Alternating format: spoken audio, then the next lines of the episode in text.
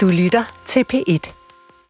Velkommen til programmet Pilgrim, der gerne tager dig med på rejser ind i Tronens Universitet. Jeg hedder Anders Laugesen, og i dag der er programmet lavet i lyset af, at det er 21 år siden, at det var 11. september 2001.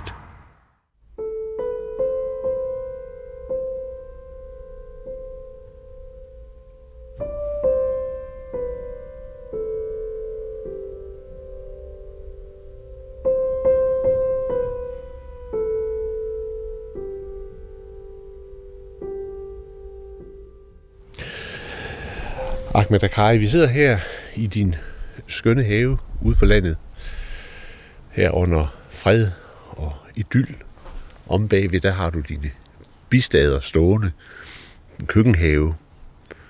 Jeg er simpelthen indbegrebet af ro og fred her. Men for 21 år siden, 11. september 2001, der var der et moment, hvor den fred, der måtte have været, blev brudt, og ting på en måde blev forandret for altid. Kan du huske, hvordan den 11. september 2001 så ud for dig? Hvor var du henne? Først velkommen til. Dejligt at have dig her, Anders. Og ja, 11. september var en skelsættende dag, hvor jeg var på vej hjem fra skole, og husker, min far var forfærdet foran fjernsynet, og så at det her ville have nogle grimme effekter, og vi var alle sammen forundret over, hvad det var, der var sket. Mm. Det var tirsdag eftermiddag, efter jeg var kommet hjem fra skole. Ja. Husker du noget om, hvordan I snakkede sammen om det med dine kammerater og i familien? Ikke i detaljer, men ligesom så mange andre, så har man en fornemmelse af, at her er en enorm stor og skelsættende begivenhed i forhold til striden og konflikten mellem Vesten og de muslimske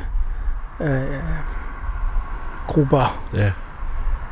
Ja, jeg husker faktisk tydeligt, at jeg sad og arbejdede ved mit skrivebord, ikke? Og så af en eller anden grund, så havde jeg fjernsynet kørende, eller der gik i hvert fald ikke lang tid, inden det hele, det ligesom udspandt sig foran øjnene på mig. Og der var selvfølgelig et enormt stort chok, men jeg tror først, at det var efter nogen tid, at det egentlig gik op for mig, hvor stor en skelsættende historisk begivenhed det var. Fordi man kan vel tale om et historisk før og efter 11. september. Ja, sagtens. Billedet af mennesker, der kaster sig ud fra tårnene, og de styrter ned. Ja. Og at her er der sket noget i den konflikt, der har været i gang mellem USA og de her muslimske krigere, som pludselig ligesom bragte det hele tæt på. Ja. En af de tanker, jeg havde, var, at det var nu, at folk ligesom på en eller anden måde også blev tvunget til at forholde sig til det hele konflikten. Ja. Man kunne ikke længere være tilskuer, man var pludselig del. Ja. Ja, for man kan jo godt sige, at på det tidspunkt havde man jo godt fornemmet, at tingene virkelig sådan ulmede, og der var konflikter rundt omkring i verden. Men sådan som jeg husker det, dengang lavede jeg faktisk en hel del med muslimer også, og talte med muslimer. Så var der ikke, i hvert fald i de miljøer, jeg mødte, sådan en udpræget modvilje, eller en udpræget sådan, ja, hvad skal vi sige, fjendtlighed. Eller, der var faktisk jeg oplevede en tid forud for stor åbenhed og dialog. Men med 11. september, eller tiden deromkring, der synes jeg så pludselig, at der var noget i en grundstemning, der begyndte at forandre sig. Jeg var en af de unge religiøse muslimer, der var med i Kivik for eksempel, dialogcentret mellem kristne og muslimer, og som nogle gange også holdt oplæg i kirker, på skoler, og mødtes med andre fra andre trosretninger, altså især kristne og danske grupper. Og ja, 11. september betød, at vi i hvert fald også vidste, at vi ville blive sat i bås med de krigere. Og krigerne var bevidste om det, Osama Bin Laden og hans hold, at nu vil I muslimer mærke, hvordan fjendtligheden vil være mod jer. I har ikke noget valg. Nej. I er nødt til at stille os på vores side. Ja. De fik jo et havl af kritik. De fik enorm kritik af rigtig mange muslimske prominente lærde fra hele verden. Der blev erklæret, at det de gjorde var drab og mord, og at de brød med princippet i Koranen om ikke at tage et uskyldigt menneskes liv, og at de ikke selv kunne fortolke, som de har lyst. Så derfor endte det med, at de blev udskammet også af rigtig mange af alle de andre muslimer. Hvor gammel var du på det tidspunkt? Jeg var nogen af 20. Ja, i begyndelsen af 20'erne. Ja. Og det er så der omkring, hvor vi egentlig møder hinanden første gang i, jeg kan se i arkiverne, det har været i 2002, hvor vi mødes. Fordi så begynder der jo også en samtale om, hvad er det så for noget med islam? Og jeg kan huske, vi mødtes og talte om, du forklarede om, hvad islamisk lovgivning, sharia, var for noget. Men der var du jo en ung mand. De reaktioner, der så kom efterfølgende, både i det muslimske miljø, men jo også, stemningen fra dele af befolkningen, den danske befolkning, i forhold til muslimer. Hvordan oplevede du den i de efterfølgende år? Vi gik i en tid, hvor det var meget nemt at blive associeret med terrorisme, hvis man var religiøs, eller havde nogle synlige muslimske markører. Ja. Vi var også usikre på, hvordan reaktionerne ville blive imod os. Der var en stemning af utryghed og uro i forhold til fremtiden i Vesten og Europa, i forhold til det at være muslim. Og om man nu også vil blive forfulgt, eller man bliver stigmatiseret på grund af, at en gruppe religiøse muslimer havde ageret voldeligt mod Vesten. Så der er helt klart en stemning af uro. Ja. Og jeg kan huske, at det, som religionsorienterede journalister arbejder med islam og prøver at finde ud af, hvad tror muslimer osv., altså det bevægede sig i løbet af nogle ganske få år et andet sted hen, og blev faktisk nogle gange næsten ubehageligt. Det var ubehageligt i de år, og vi nævner det også under krisen med tegningerne af profeten Mohammed, at der var forud for tegningernes publicering i 2005, 30. september 2005, der var en stemning, der var blevet meget negativ. Ja, det var svært at finde måder at lave nuancerede billeder af det kompleks, som så var islam og også danske muslimer, uden at der hele tiden sådan, næsten per automatreaktion rejste sig en vældig sådan, bastant kritik. Det var nogle vanskelige tider, men Ahmed Akkari, i 2005, der sker der noget sådan afgørende, hvor du sådan ligesom så fra at have været en imam, der var synlig i en lang række forskellige miljøer. Det var noget af det, der jo var specielt ved dig, at du var sådan en ung imam der i begyndelsen af 20'erne, som optrådte i mange forskellige muslimske miljøer. Og så blev du så katapulteret ind i, på verdensscenen. Og det er ikke det, vi skal snakke om, men vi skal alligevel ganske kort sådan lige omkring, hvad var det, der skete med Muhammed-krisen og den rolle, du kom til at spille. Men vi skal gøre det ultra kort, fordi vi skal egentlig hen til, hvad betyder 11. september i dag. Men lad os lige komme omkring Muhammed-krisen. Men som jeg lige sagde, at det var en forlængelse af 11. september, at tegningerne ligesom antændte et bål, prikket til de her følelser, der var i kog. Og det var sådan set ligesom det med, at man associerer muslimernes symbol og forbilledet Mohammed med terrorisme og med de her terrorister.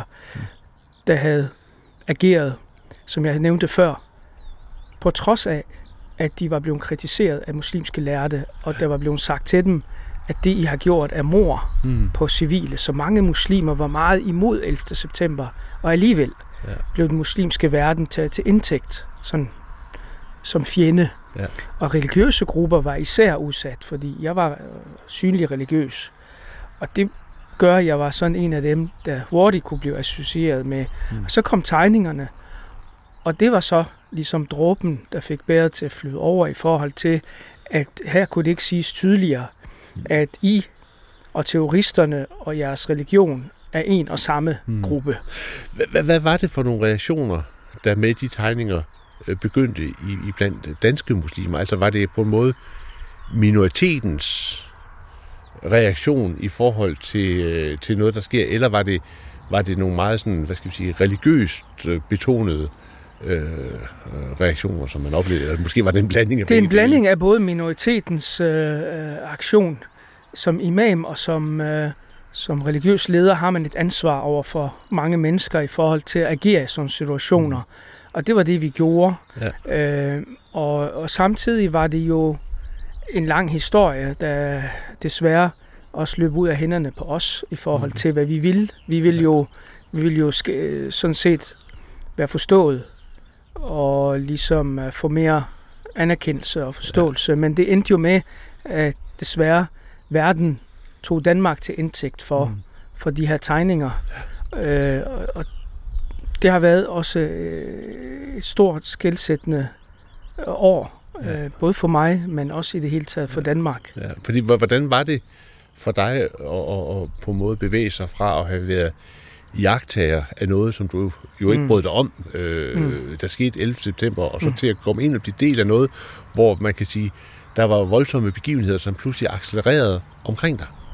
Altså, du blev jo på en måde placeret i orkanens øje, uden at du selv havde ville placere dig der. Ja, men det er jo det, der sker, når man er politisk aktiv og er en del af en bevægelse, der kræver noget. Det er der hele tanken om konflikt ligger. At man kan sige, at livet er en række konflikter. Ja. Og det er dem, vi så agerer i, eller er tilskuere til. For de her krigere 11. september var den der konflikt nødvendig. For os andre var det fuldstændig altså tydeligt, at det var drab, og det var mord på civile, fordi der er det princip om, at hvis du rækker din hånd ud mod mig for at dræbe mig, vil jeg ikke række min hånd ud mod dig for at dræbe dig. Og som er desværre meget underkendt blandt muslimer i dag. Det står i Koranen. Det er jo Adams 2 børn, der taler til hinanden. Og den ene siger, hvis du rækker din hånd ud mod mig for at dræbe mig, vil jeg ikke række min hånd ud mod dig for at dræbe dig. Og det burde have været drivkraften. Men vi var selvfølgelig også revet med af stemningen i 2005 i forhold til, at vi følte os i en konflikt allerede med mange stigmatiserende forhold, mange uroligheder og negative billeder i medierne. Og så kom det her, som præsenterede islams profet som ham, der ligesom er ophavsmanden til bomben eller til terrorismen. Og man lænker det så direkte sammen. Og det vakte jo forargelse blandt selv de fredeligste muslimer i Indonesien og Malaysia og mange andre steder. Så ja, men det jeg kan være fattelig ked af ved den måde, alt det er sket på, det er, at det er jo knyttet op af en identitet, vi ikke rigtig har kigget ordentligt på. Altså, der er ingen dyb selvreflektion blandt muslimer i de år. Ja. Vi kigger ikke indad og ser, hvor er det egentlig, vi som muslimer begår nogle fejl. Vi er optaget af konflikten udadtil, og at være på scenen mod nogle andre. Så der sker sådan set, kan man sige, en forbindelse, sådan oplever du blandt muslimer, i forhold til det, at man efter 11. september møder en modstand fra mange sider og fra befolkningen, og så i stedet for at se, hvad er det egentlig, altså hvad foregår der egentlig blandt dig selv, og er der noget, der er galt blandt dig selv, så går man ind og ja, ikke går i forsvarsposition. Netop. Altså mental forsvarsposition. Mental forsvarsposition. Og også, at hvis vi kigger på konflikt og så forsoning, så er konflikt det naturlige i livet. Der er hele tiden konflikter. Der sker altid noget, der rykker ved nogle balancer eller nogle magtforhold. Men forsoning er jo netop at komme fri af det, der skader i konflikterne. Det, der kan ødelægge liv og forhold. Og for at komme hen til en forsoning, skal begge parter i en konflikt kigge indad. Og jeg ved ikke, hvor meget, hvis vi tager Jyllandsposten, har kigget indad og set, om det, de gjorde, var fornuftigt, rigtigt, afspejlende. Men vi gjorde det i hvert fald heller ikke fra vores side, og kigge indad og sige, kan der være tale om det, de associerer os med? Har vi også nogle ting, der gør, at folk opfatter os sådan? Fordi der må jo være en grund til, at ud af alle de religiøse grupper, der findes i Vesten, af både buddhister og kristne, muslimer og taoister og alt mulige andre typer, at muslimer er de mest synlige på den der negative måde, både hvis de handler, køber og sælger, eller de er ude at protestere, eller vi er ude og kræve rettigheder, eller agere religiøst.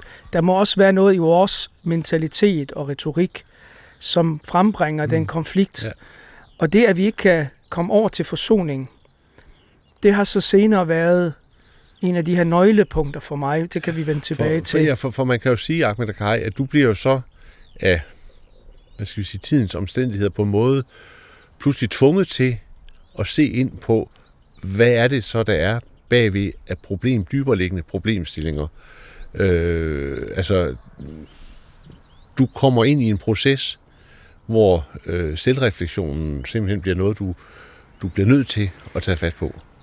Altså selvreflektion har jo været en del af min religiøse opdragelse også, fordi der er meget opfordring til at kigge indad i forhold til sig selv, i forhold til det, der hedder basira på arabisk, det vil sige indsigt i sig selv. Og det er det tredje øje på en eller anden måde, som man kan kigge på sig selv med. Ja. Den har jeg haft med, men jeg har aldrig kigget på det som et tredje øje, der skal kigge på mig som muslim. Nej. Som, hvad er det for en identitet, jeg har? Og kulturen. Og kulturen bag, og mentaliteten bag. Og det var det, jeg så gjorde i årene efter tegningen, krisen, og så i årene i Grønland. Ja. Fordi jeg følte, det var en nødvendighed, at der skete så meget skidt, selvom jeg i hvert fald gik med en intention om, at det her skulle være noget, der bragte en anerkendelse og en forståelse. Hvorfor gør det ikke det? Hvad er det, der er galt? Ja. Og det er også at forstå sine modstandere, forstå konfliktens anden part.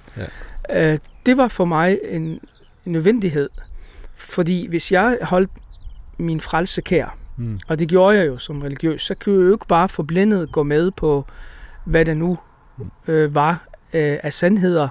Hvad nu, hvis de sandheder var falskheder alligevel, eller rummet ting, som var nødvendige at kigge tilbage på, og det var der jo. Og der kan man så se, hvis man læser dine bøger, hvor du laver et opgør med det, der sker på det tidspunkt, så kan man jo se på dine bøger, at du går ind og også laver nogle opgør helt inde i de muslimske miljøer, hvor du tidligere har været sådan en veladskrevet og fremadstormende ung imam, der havde større og større autoritet, og så begynder du at gå i rette med nogle ting der, altså prøver på en måde at få en kritisk samtale ind i miljøerne. Det gjorde jeg sådan set i de år fra 2006 til 2013, hvor jeg italsatte en række problemer og forsøgte sammen med andre mere prominente og kendte muslimer og ligesom at italsætte de forhold, vi som muslimer har, og de tanker, vi har. Og meget af det prællet af, fordi der er vi igen noget ind i noget psykisk, som jeg tror, du også kender, Anders, fra måske andre sammenhænge og andre type grupperinger og type mennesker, at når du mener, du har sandheden mellem dine hænder, så bliver selvreflektionen unødvendig.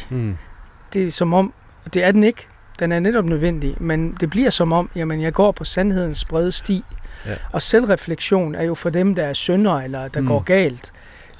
Det er jo den der bro mellem fra konflikt til forsoning, ja, som jeg opdagede i de år, for at sige det med psykologiske termer, at hvis jeg skal komme fra konflikt til forsoning med mig selv, med omgivelserne, med hvad jeg står for, så kan jeg kun gå over min psyke, gå over mig selv. Ja.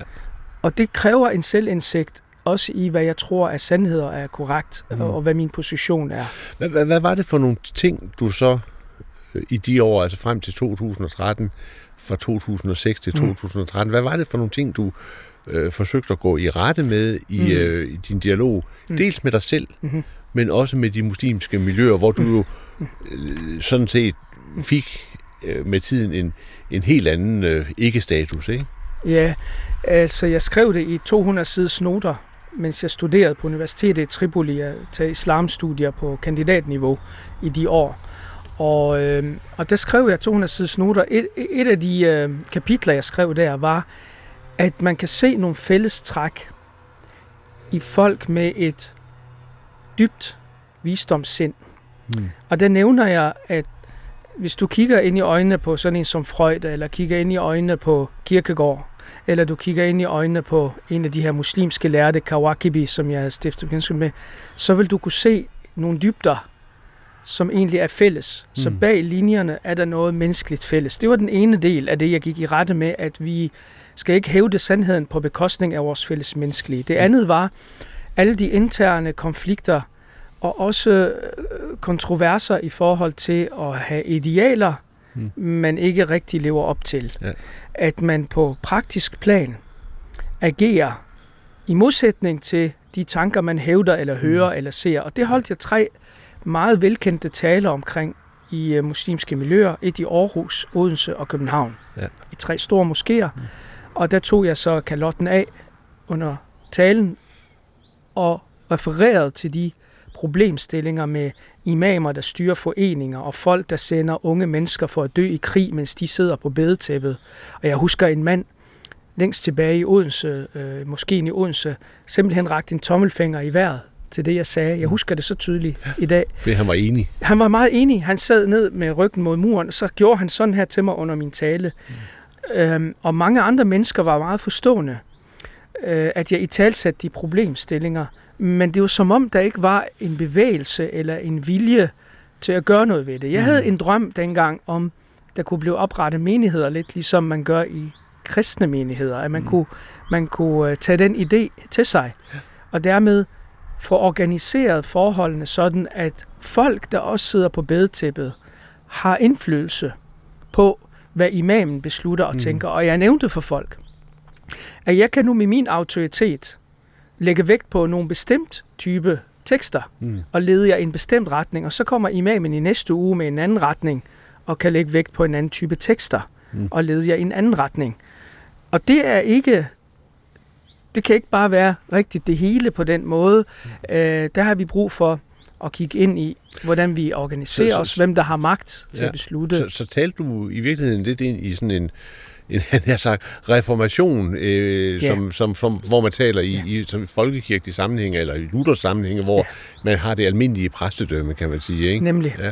Det er meget sjovt, du siger det, for jeg har jo virkelig bemærket i mine mange samtaler med muslimer, at sådan såkaldte almindelige muslimer er meget, meget forbeholdende i forhold til at turde udlægge Koranen eller hadish selvstændig, ikke? Altså nej, det er de lærte, der kan det. Så det ligger egentlig meget dybt. Så det var en ret dyb ting, du så forsøgte at... Jamen, det var inspireret af selvfølgelig mine studier på seminariet, og at jeg havde forstået lidt, hvordan det danske kristne samfund hang sammen. Og det var måske det, jeg kunne have arbejdet videre med. Men jeg tror, at skyggen af tegningkrisen, skyggen af 11. september, var for store i forhold til, at jeg kunne som person arbejde videre med de ting. Men så er der jo også noget, der ligger i dine bøger, nemlig det, at du jo sådan set går ind og ret tydeligt adresserer dobbeltmoral i de muslimske miljøer, altså direkte, hvad skal vi sige, usandhed og svindel og dobbeltmoral og så videre, ikke? Og der kan man jo sige, at der kommer dit budskab måske også i vejen for, eller der kommer din din konflikt med en række konkrete personer, selvfølgelig måske også det at stå i vejen for dit budskab. Ikke? Mm. Altså. Der er ingen tvivl om, at konflikterne skyggede for meget for forsoningen i den periode, i de år. Og jeg var heller ikke afklaret med, hvor jeg selv stod. Jeg var jo stadig den religiøse muslimske mand, som jo tror på budskabet, men som begyndte at se sprækker af tvivl i, hvad det nu var. Ja. Det hele var sammensat af. Er vi da så fremme ved 2013? Ja, og det var de år der, hvor jeg også var i Grønland og tilbage. Og 2013 var skelsættende for mig, fordi jeg beslutter at gå offentlig med min historie og beslutter at vel også aktivere de kritiske stemmer blandt muslimer. Og det blev også på en måde overskygget af konflikt mere end mit opråb til forsoning. Fordi der er det så, at vores veje krydses igen. Jeg husker sådan meget tydeligt en lidt yngre mand, end den, der sidder foran mig i dag, som havde hat og solbriller på, og vi mødtes på Naturhistorisk Museum, og du var simpelthen tydeligvis bange. Du var nervøs. Fordi nu var det, at en hel masse kræfter var sluppet løs omkring dig, og du stod på en måde som Pelle alene i verden. Det var en helt skelsættende tid. Jeg har et maleri af min mor hængende ind på væggen, som viser, at jeg sidder i lufthavnen i Tyrkiet med en kop tyrkisk te og et 8-tal på bordet. Evighedssymbolet, fornyelsessymbolet, som betyder også meget for mig. Og mit ur. Og der ligger et ur der. Et ur. Det er mit ur. Jeg havde lagt det på bordet, og så tog jeg et billede, sendt til mor og bad hende for evigt det. For det var et øjeblik, der var skelsættende. Det var det, man kalder i film point of no return, hvor man ikke vender tilbage. For hvis jeg fortsætter rejsen fra Tyrkiet mod Danmark for at fortælle, så var det der, at jeg ville miste alt, hvad jeg havde opbygget og havde af respekt i muslimske miljøer. Fordi selvom jeg havde kritiseret fra moskéerne og i miljøerne, så var det en del af det at være i det islamiske. At man godt kan kritisere. Folk er vant til, at imamerne kan være lidt sure en gang imellem og ligesom være irriteret på forhold. Men hvis jeg først brød med grundlaget og loyaliteten til ligesom gruppetænkningen, så var det sket. Og jeg følte en nødvendighed, fordi min loyalitet var jo også over for Danmark, som jeg voksede op i. Også over for, hvad der er korrekt. Også over for at netop bruge refleksion som bro til forsoning. Så hvis du ser det i det billede, at jeg står i konflikter, og jeg skal til forsoning, muslimske miljøer står i konflikter og skal nå til en forsoning, så er du nødt til at bruge skyld og sorg og selvindsigt til at komme videre mod en forsoning. Og det er der, at jeg senere stifter bekendtskab med Jungs tanke om det her med, at psyken er den eneste redning for krig i verden. Fordi det er det, der mangler i alle.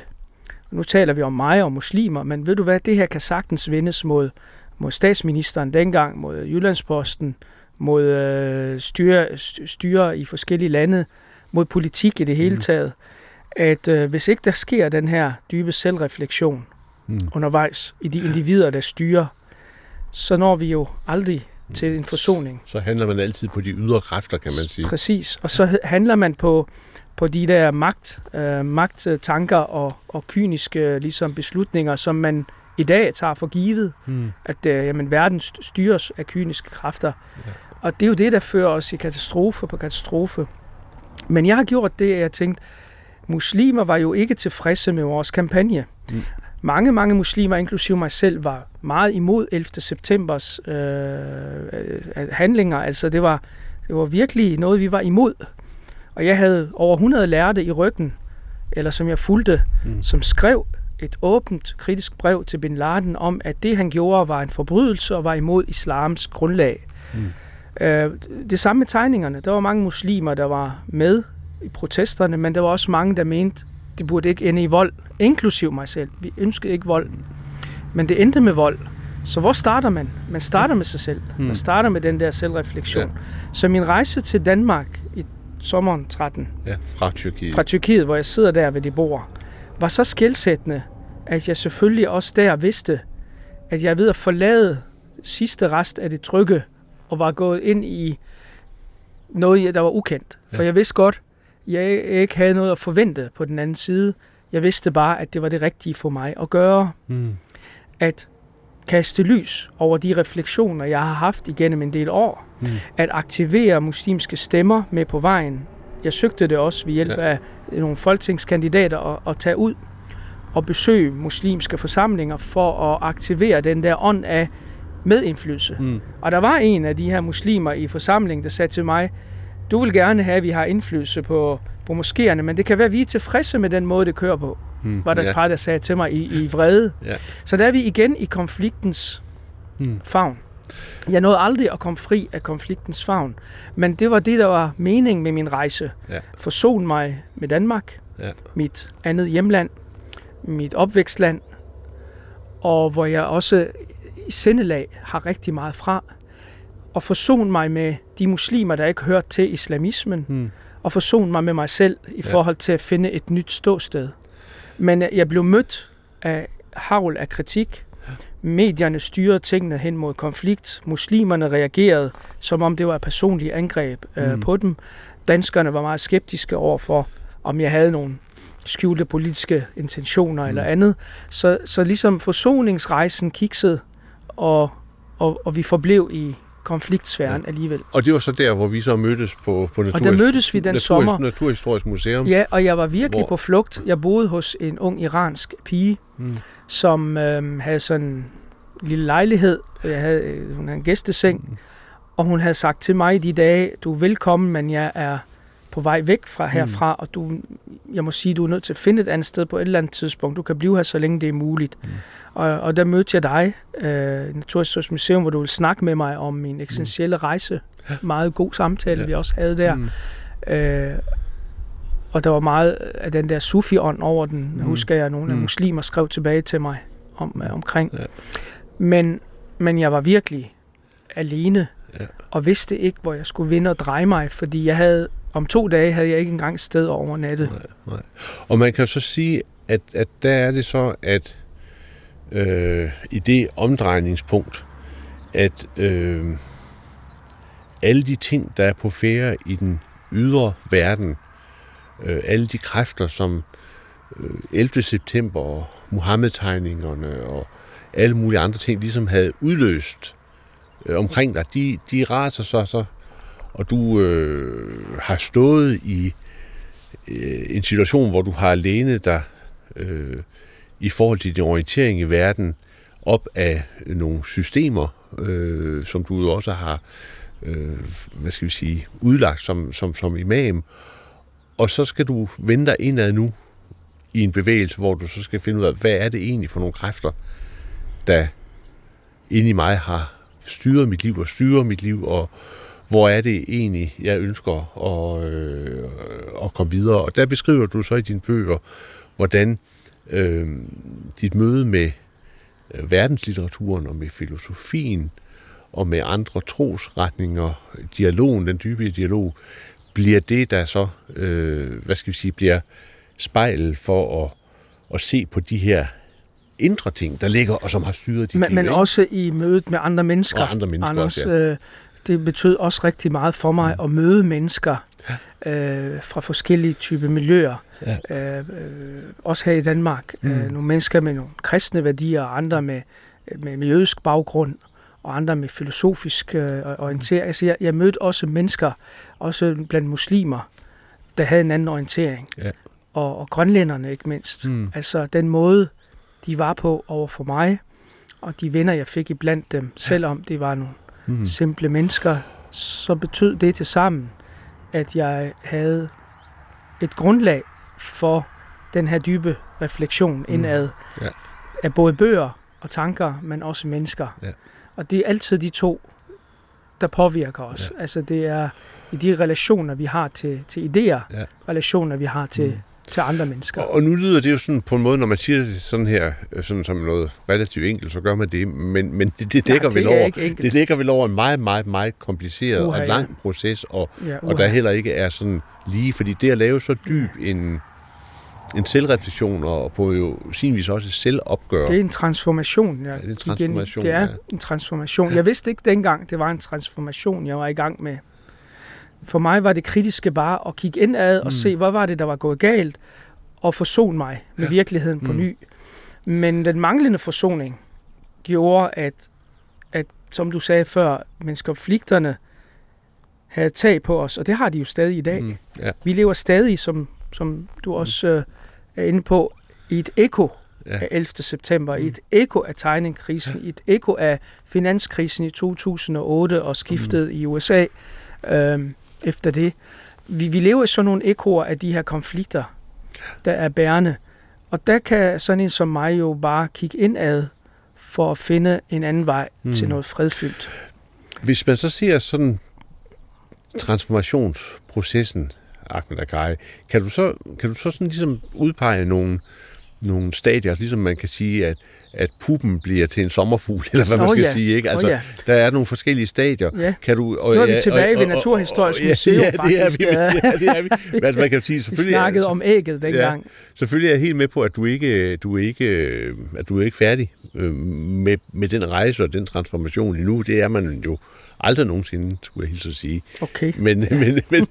Men altså, kan du alligevel der, hvor du har været, den transformation, du har været på, kan du beskrive nogle forskellige stadier i det? Jamen, det er nogle gode ting, du lægger op til. Altså, det første stadie, det er nok... jeg vil nok følge den der femtrinsmodel, der er i den psykologiske bearbejdning af trauma. Fordi også det var en bearbejdning af traumaet. I konflikten. Og den første, det er jo selvfølgelig, at man benægter, at der er noget galt. Altså, man har ikke skabt en konflikt, man er ikke med i en konflikt, man er på fredens vej. Og det, der mange, der lever i, det er sådan et selvbedrag, mange har, at de spejler sig kun i, hvad de tænker om sig selv. Så kommer næste fase, og det er realiteterne, at de presser på, at der er en konflikt her, som jeg skal gøre noget ved. Så den første puppe, der springer der, første lille larve, er jo, at de miljøer, jeg er en del af, er ikke så sunde miljøer. Så der må være noget uden for dem. Den næste fase var så, at der må også være noget uden for hele mit grundlag, som jeg også har brug for at forsone mig med. Ikke? Altså, jeg kan ikke holde mig til den muslimske gruppe, der er også de ikke-muslimske, der er det danske, der er det internationale. Og så blev det pludselig større. Og så er der hele den eksistentielle del, som jeg jo altid i mange år har haft med mig. Det her med, at være menneske betyder én ting, og så have den der kultur med sig, er åbenbart noget andet. Der begyndte jeg at kunne se nogle skel der. Hvad tænker du på den forskel? Jeg tænker på en forskel i, at møde mennesket på et menneskeligt plan, som man spejler sig i, ved man deler skæbne og jord og vand og himmel med, og så er møde mennesket ud fra nogle andre synsvinkler, som er givet i en kultur, eller i en religion, eller i et synspunkt.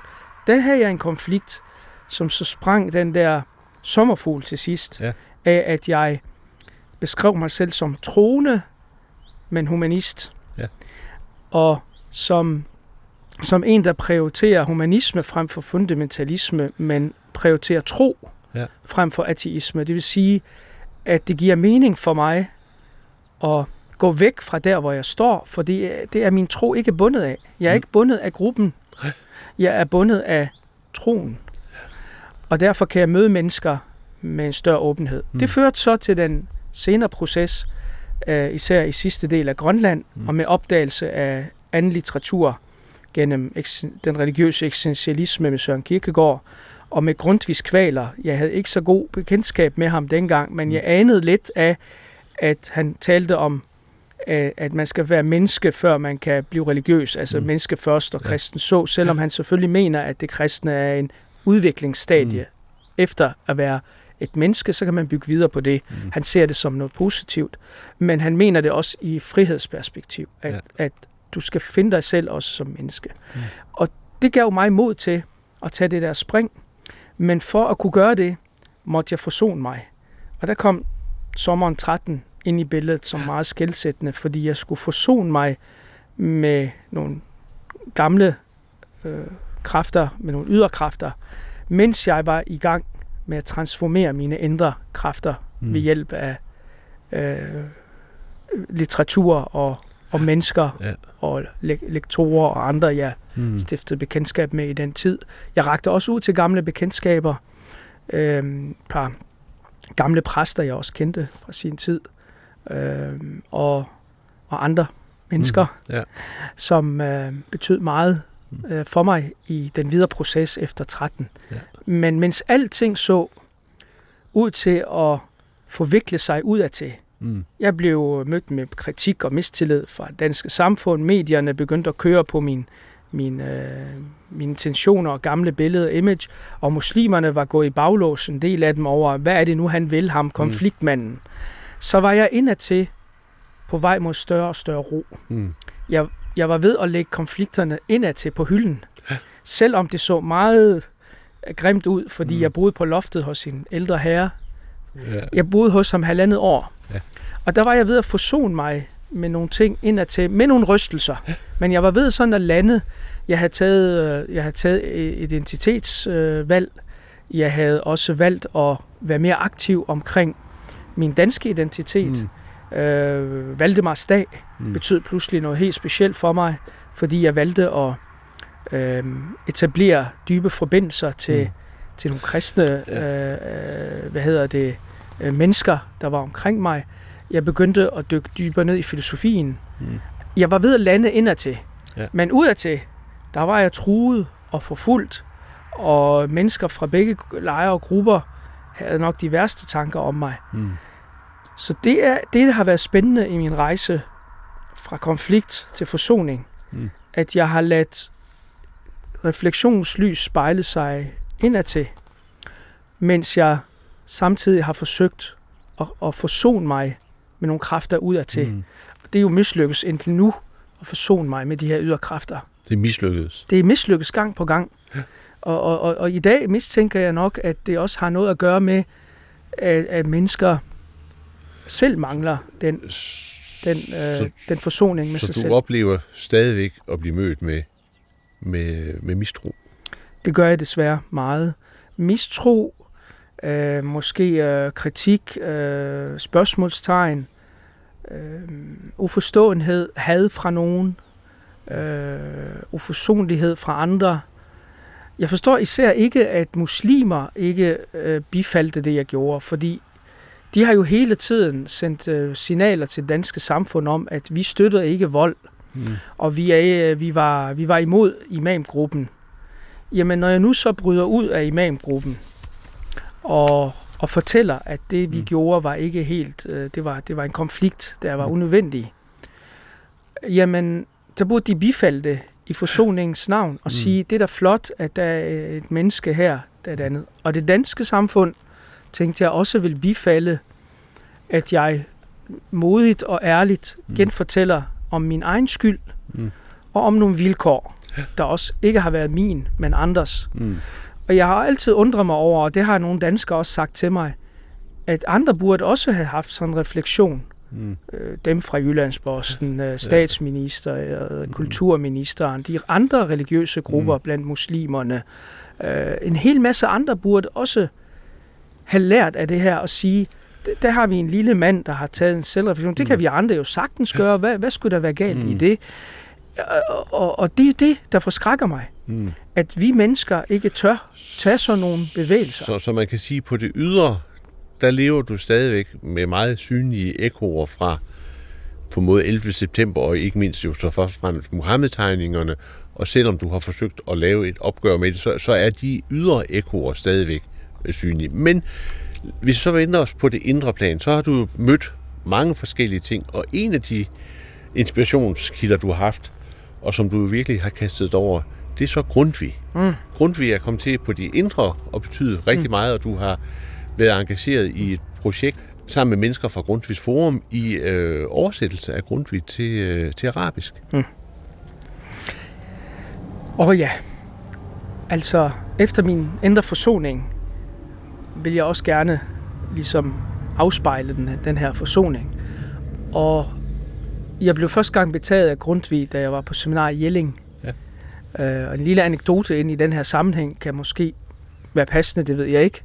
At jeg første gang, jeg så hans meterlange bøger der på Jellings seminarium, ja, der var jeg faktisk, fik associationer til de her muslimske lærte fra middelalderen, som jeg havde set også meterlange bøger af. Tænkt, findes der virkelig en dansker, der har lavet så meget? Ja. Og så åbnede jeg og bladrede i nogle af dem. Jeg kunne se, der var digte, og der var salmer, og der var nogle stærke ord og religiøse tanker og alt muligt. Men jeg forstod dem ikke rigtigt, og det var for tidligt.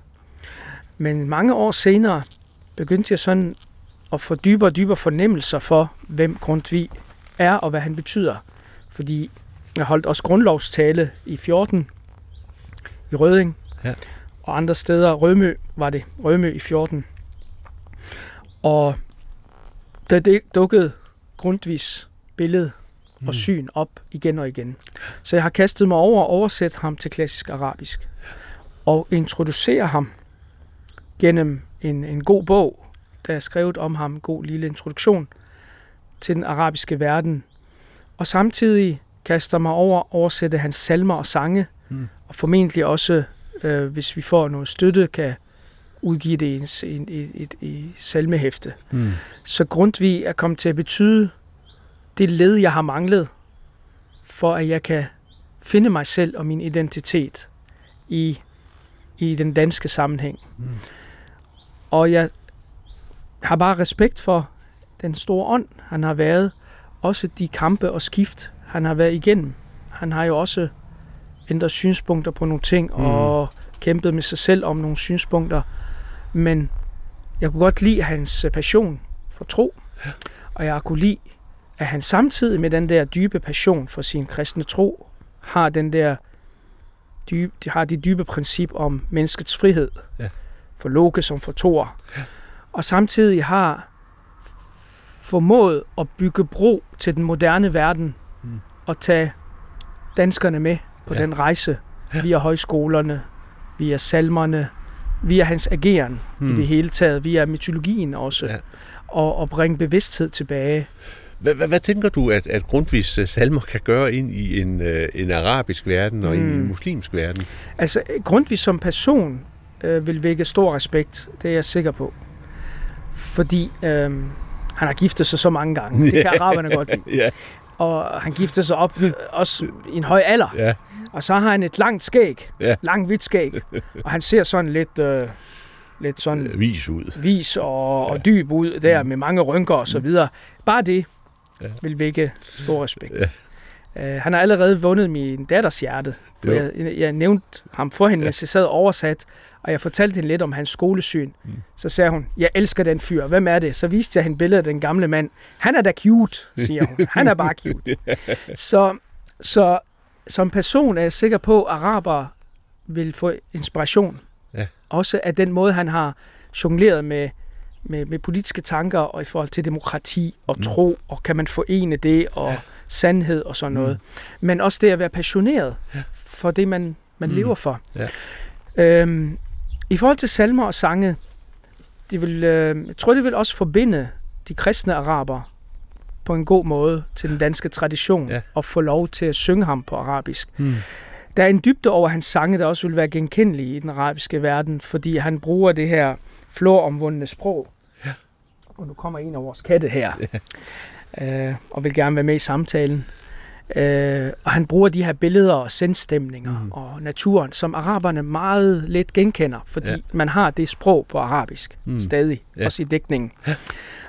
Så på den måde kunne jeg straks se, at han vil være genkendelig. Han skal bare introduceres ordentligt, og så faldt jeg over den her gode bog, der introducerer ham på en god måde, og det er jo den, jeg så har arbejdet med. Ja. Og jeg håber nu, at Grundtvigs Forum hjælper med at få det til at blive virkelighed.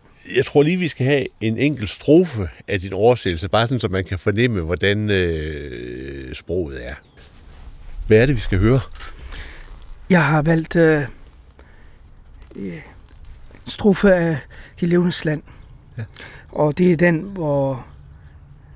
den, som starter med, O kærligheds ånd, Lad barnlig mig kysse din strålende hånd, som rækker fra himlen til jordig smuld, og rører vort øje med fingre som guld, så blålig sig hæver bag buldrende strand, det dejlige land.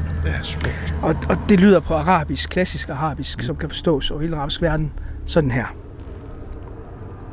Aya ruh al-mahabbati, da' tufulatan fiyya tuqabbilu yadaka al-waqada, al-wassalata min as-sama'i li mamlakati at-turab, تلامس أعيننا بأصابع كضياء ذهب فتزرق صعودا خلف شواطئ البحار من أرض الهناء.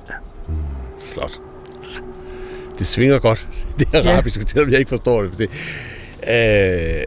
Ahmed Akkari, vi sidder her 21 år efter 11. september, og man kan sige, at din rejse fra 11. september er blandt andet landet her, med Grundtvig og oversættelse af Grundtvig og indre transformationsprocesser osv. Men hvis vi nu ser ud igen på, hvad der er sket, ikke bare i verden, men jo sådan set også, altså hvad der er sket i Danmark, så må jeg i hvert fald konstatere, at for 21 år siden var det væsentligt lettere for mig som journalist at have gode kontakter, brede kontakter ind i det muslimske miljø. Jeg synes, at at en af de konsekvenser, som har været i den årrække, det er, i hvert fald i forhold til pressen, så er det muslimske miljø blevet meget mere lukket. Og jeg vil måske endda gå så langt som at sige, at jeg er ikke sikker på, at den danske presse i dag har en særlig god fornemmelse af, hvad der foregår i det muslimske. Det tror jeg heller ikke. Det tror du rammer noget helt rigtigt der. Der er et tillidsbrud, og der er en polarisering. Ja. Og der er ikke mindst været et misbrug af den her relation, der har været. Og et misbrug fra begge parter, vil jeg så sige. Ja. Igen det her med at kigge indad. Ja. Men desværre, hvor meget reflekterer medier og journalister, dem der har magt, over hvad de gør ved mennesker, og hvad de gør ved deres approach og tilgang. Ikke? Stort spørgsmålstegn. Ja. Ja. Og igen, hvor meget reflekterer de muslimer, der taler til medierne, også over, hvad er det egentlig for en bagage og identitet og miljø, de afspejler? Og de muslimer, der ikke taler, ikke mindst. Også især dem, der ikke taler. Hvad betyder det, at de ikke taler? Jamen det betyder, er jo, at der er tillidsbrud, men der er også en polarisering, og der er konflikten er mere synlig og ulmer. Ja. Og selvom det ser fredeligt ud, jeg er sikker på, at hvis der sker nogle nye forandringer i verden her, som rykker ved nogle magtbalancer, at den konflikt vil blive meget mere synlig, også her i Danmark. Så vi er sådan her 21 år efter 11. september et sted, hvor historiens lange bølger stadigvæk... Jamen, jeg må sige det lidt provokerende, firkantet, Anders, når du nu snakker om de her bølger, der bliver ved med at kaste skygger, at segregeringen og den åbne vold efter 11. september stadig kan nå at indtræffe. Hvis forholdene på verdensplan rykker sig, magtbalancerne ændrer sig, og med den mistillid, der er, og manglende gode relationer mellem muslimer og de omkringliggende vestlige samfund, så kan vi stadig nå at se, desværre, effekterne af 11. september, sådan som de skulle være indtruffet dengang. Det var Al-Qaedas plan, at der skulle komme en voldsom reaktion mod muslimer, der satte dem alle sammen over styr, og den åbne vold blev en virkelighed. Og det skete ikke, også delvis, fordi muslimerne gik imod volden og gik imod Al-Qaeda, Brøderskabet, Golflandene, mange andre type politiske grupper gik imod, og det gjorde så, at effekten af 11. september udeblev. Men dønningerne og den åbne vold, jorden er gødet for den nu, hvis der sker noget på verdensplan, som ændrer ved det. Altså jeg kan se i det, der foregår, af mistillid, af manglende gode relationer, manglende forståelse, som du var inde på i forhold til medierne, stadig kan gøre, at de effekter, der udblev af 11. september af vold og reaktioner på det, stadig kan blive en virkelighed, hvis ikke der sker noget brobygning og forsoning. Og der kan man jo så spørge om den der indre transformationsvej, som du har valgt selv, og som jo har været, beskriver du jo ganske både hård, men også besværlig for dig, om det er noget, man overhovedet kan forestille sig kunne foregå sådan på bred skala på kulturerne. Kunne man overhovedet forestille sig kulturernes selvreflektion og transformation? Det er min drøm, at det kunne være noget af det, jeg kunne have banet vejen for med min egen rejse. Ja. Min smertelige, besværlige, farlige rejse. At det kunne have skabt så meget inspiration, at det kunne være blevet den virkelighed, at mange flere foretog sådan selvransagelse og selvindsigt og rykkede mod forsoning fra begge sider, fra flere sider, ikke kun to, men mange sider af det, der er. Og dermed kom over konfliktens bro mod forsoning. Det havde været min drøm, hvis det kunne have inspireret så meget. Men det kræver så også mod til at træde ud i det åbne landskab. Ahmed Akkari, vores tid er omme. Tusind tak, fordi jeg måtte besøge dig herude på landet. Du er velkommen. Herfra er det Anders Laugesen, der siger tak, fordi du lyttede med til programmet Pilgrim i dag, og forhåbentlig på genhør om en uges tid. Gå på opdagelse i alle DR's podcast og radioprogrammer. I appen DR Lyd.